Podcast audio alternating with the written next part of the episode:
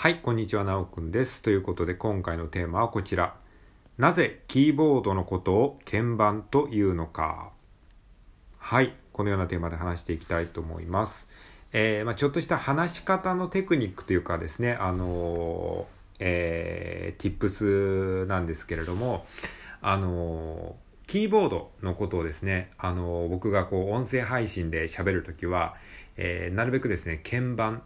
とか鍵盤楽器っていう風に表現するようにしてるんですね。はい、これは何でだか分かりますでしょうか？はい、そうですね。あのその通りなんですよ。あの、キーボードっていうとさ、どっちのキーボードってなるでしょ今あの、キーボードが机の上にあるんですよ。今ね、キーボードを机の上にちょっと置きっぱなしにしててっていう風に言ったら、まあ聞いてる人はね、あの、話の流れとかを全く分からずにキーボードっていう単語を聞いたら、えー、どういうものを思い浮かべると思いますかね？多分ね、大多数の人がパソコンのキーボードを思い浮かべると思うんですよ。でもさ、あのー、いわゆるその電子キーボード、楽器のね、あのー、ピアノみたいな、あの、やつ、あの、あれをキーボードって言うじゃないですか。だからさ、楽器やってる人はさ、キーボード、キーボードって言ったらさ、あの、音楽界隈ではキーボードイコール、あの、ピアノみたいな、えー、やつ、電子キーボードを思い浮かべるけどさ、一般的にはキーボードって言ったらさ、普通はパソコンの方を思い浮かべるでしょ。なので、あの音声配信をするときには、その映像とかさ、身振り手振りが使えないから、あのもう言葉のその音の響きだけでこう、なんか理解するしかないので、そのややこしいものはなるべくそのややこしくないように言うように工夫してるんですね。だから、あのまあ普通は確かにさ、あの電子キーボードのことを鍵盤とかっていうことは、まああんまりないんだけど、あえて鍵盤っていうふうに表現してるのは、えー、そうすることによってキーボードのそのなんだろう、あのその間違いをなくす、キーボード、キーボードでどっどっちのキーボードなんだろうっていうふうに、あの、リスナーに迷わせることを、えー、迷わせるのを防ぐために、あえてキーボードのことを鍵盤っていうふうに言ってますね。で、パソコンのキーボードの場合は、えー、当然普通にキーボードって言いますけども、それもやっぱりそのキーボードって言って音楽好きな人はもしかしたら電子キーボードを思い浮かべてしまう可能性もあるので、あのパソコンのあのキーボードですね、とかっていうふうに、あえてパソコンのっていうふうに言ったり、えー、することもあります。それは、その、さっき言ったように、電子キーボードと間違えてしまう人がもしかしたらいるかもしれないなっていうことを考えて、パソコンのキーボードっていうふうに言うことがありますね。まあ話の流れから明らかにパソコンのキーボードのことだろうっていう場合は、えー、ちょっとくどくなるので言わないこ、言わないんですけども、まあそういうふうにね、あのー、一つの言い方でも、あのー、二通りの解釈ができるものって結構あるんですよね。まあ、同音異義語っていうふうに言ったりしますけどね。同じ音で意味が違う言葉。同音異義語。ね。まあ、日本語ってさ、音の数が少ないから結構ね、他の言語に比べて同音異義語がね、多いような気がするんですよ。まあ、他の言語と比べたことないからわかんないですけど、まあ、なんとなくそんな感じがするんですよね。例えば同音異義語、まあ、いろいろあると思うんですけども、まあ、有名なので言えば、箸と箸、えー、箸と箸と端っこの端、えー、これだとわかんないかもしれないけど、あのー、食事を食べるときに使う2本の棒、あの橋ですね。橋と、あとあのブリッジの橋ね。あの橋を渡るための橋ですね。あとは、えー、真ん中と端っこの、そその真ん中か端っこの橋ですね。橋の方。で、これもさ、橋だけで言われるとさ、どっちだかわかんないじゃないですか。まあ、アクセントとかで聞き分けることはできるんだけど、まあ、そのアクセントだけだとちょっと確定しづらいというか、だから、えー、そういう場合はブリッジの橋って言ったりとか、あのー、料理を食べるときに使う橋っていうふうに、そういうふうにちょっとね、あのー、説明を加えて、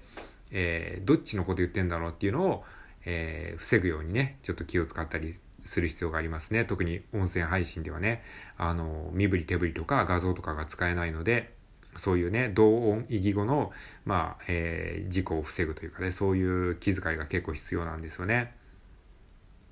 あとはね、洗濯とかね、洗濯も、えー、有名なところで言うと2種類ありますよね。洗濯しました。選択することが大事なんですよ。って言った時に、これ聞いてるあなたはどっちを思い浮かべましたかね今全く文脈がなく選択するって言ったので、それはもうどっちにも取れるんですけども、まああの、ランドリーというかね、あの、ウォッシュ、あの、衣服を選択する、選択するっていうのを思い浮かべた人もいれば、えー、どっちかを選ぶ。要はチョイスですね。チョイスの方の選択を思い浮かべた人もいると思います。だからこれも、あの、選択することが大事なんですって言った時に、あの、注釈を加えないで言うと、もしかしたら、まあもちろん話の流れから言って、チョイスの方の選択だろうなっていう風になったとしても、もしかしたら、あの、聞いてる人の中には、え、なんで急に洗濯の話するのって言って、あの、衣服を洗う選択の方を思い浮かべてしまう人もいるかもしれないんですよね。だからそういう人のことを、えー、もう想像しながら、あ、その選択っていうのは、チョイスの方の選択の話を今してますっていう風に言ったりするんですね。あとは、牡蠣と牡蠣。ね。牡蠣と牡蠣。秋はね、柿が美味しいんですよねって言った時に これもさ、あの、魚介類のあの牡蠣とさ、えー、あとさ、あの、果物の柿があるでしょ。それもなんかその、それもどっちもなんか秋のイメージがあるからややこしいんですよね、さらに。いや、秋はね、柿がめっちゃうまいんすよ、って言ってね。これもさ、アクセントで一応さ、牡蠣と牡蠣で、あ、か、柿と牡蠣か。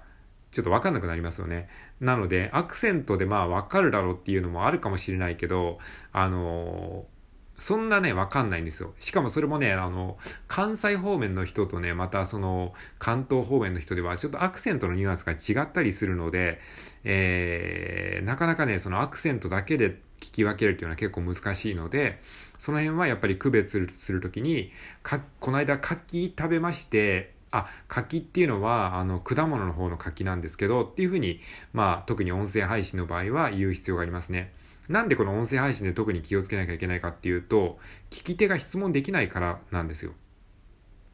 あの、これがもし聞き手とさ、1対1で喋ってる場合だったらさ、え、どっちの柿ですかっていうふうに聞けるじゃないですか。でも、この音声配信っていうのは一方的に喋るもんだから、あの、聞き手の人がえって思っても質問ができないんですよ。だから、あの、話し手の方がその辺のこともあらかじめ想像を巡らしながら喋ることが、えー、必要なんですよね。だからそうしないと結構ね、一方的に話を進めてしまいがちになるので、なかなかね、こう、難しいんですよね、その辺の配慮がね。っていうことがありますね。だから、えー、同音、異義語になってないかなっていうことを、なるべくこう、セルフモニタリングしながら喋ることがね、結構大事ですね。はい。まあ喋ってる途中はね、結構意外と気づかなかったりするので、後から聞いてね、ああ、そういえばっていう風になることがあるので、まあたまにはね、自分の録音を聞き直してみるといいと思います。あとはね、まあ同音、異義語とはちょっと違うかもしれないですけども、えっ、ー、とね、数字とかアルファベットね、この辺もね、やっぱり聞き間違いがしやすいものがあるんですよ。あの、例えば1と7、1と7、数字の1番目と7番目の7。これはね、あの、7のことを7っていうこともあるじゃないですか。そうすると、えっ、ー、と、わかりづらいので、1とか、えー、7。だから、7って言わずに7っていうふうに言うようにしますね。特に音声配信の場合は。これはね、僕はあの電話の仕事をしてたことがあるんですけれども、コールセンターの仕事をしてた時に、すごいね、あの、徹底してましたね。あの、えー、例えば1234っていうふうに4、4番目の数字のことを C っていうふうに言うこともあるじゃないですか。数え方によっては1234。で、この C っていうと C なのか7なのかっていうのも、ちょっと電波状況が悪いと聞き取りづらいので、えー、っと、4っていうふうに言いますね。例えば4月だと、えー、4月だと、え、7月ですかっていうふうに聞き間違えちゃうことがあるんですよ。この電波の状況が悪かったりとか、その電話を聞いてる時の状況が、周りがうるさかったりすると、4月っていうのを7月って聞き間違える可能性があるので、その場合、あえて4月っていうふうに言ったりするんですね。そうすることによって、4月って言われればさ、他に聞き間違いようがないじゃないですか。みたいな。えー、だから7月っていうのも、7月っていうと、えっ、ー、と、1月と間違えるじゃないですか。7月。7月。だからこれも、えー、状況によって1月と間違えられたりする可能性があるので、7月っていうふうに言ったりするんですね。えー、そういうふうにね、あの、いや、7月とか4月っておかしいじゃんっていうふうに思うかもしれないけど、これは聞き取り間違いを防ぐために、あえて4月とか7月って言ってるんですね。あとはね、その、アルファベットね、えー、でとかてとかって言うじゃないですか。で、これもなんかさ、あの、わざと言ってるんですよね。その、音声配信をしてる時とか。まあ、電話の仕事をしてる時も、あの、t だとね、あの c とかと間違えられちゃうことがあるんですね。えー、t。だから t っていうのも、あえててっていう風に言ったりとか、えー、d っていうのも、d っていうのも、d って言うと、えー、t と聞き間違えられてしまうことがあるので、あえて ABC でっていう風に言ってるんですね。だからさ、てとかでとかっていうとなんか、あの、昔の人みたいな感じに聞こえるかもしれないけど、まあその音声を扱う仕事では、聞き間違いを防ぐために、あえてでとかてとかっていう風に言ったりすることもありますね。はい。だからまあ聞き間違いを防ぐっていうのはすごい大事なんですよ。音声で伝える上で。特にその、まあそういう電話で仕事とかをしてるとさ、あの、例えば電話番号の数字とかをもう一桁でも間違って伝えちゃうと、えー、それで全く繋がらなくなることがあるので、特にその数字系に関してはね、あの、すごい慎重に伝えてましたね。えー、44337711とかさ、まあ今適当に言いましたけど、まあそういう感じでね、まあ音声配信をする上ではね、あの同音、異義語とかですね、えー、数字が間違えやすかったりするものは、あえてね、あの、その間違いを防ぐために言い方を工夫するっていうことが必要ですよっていうお話でした。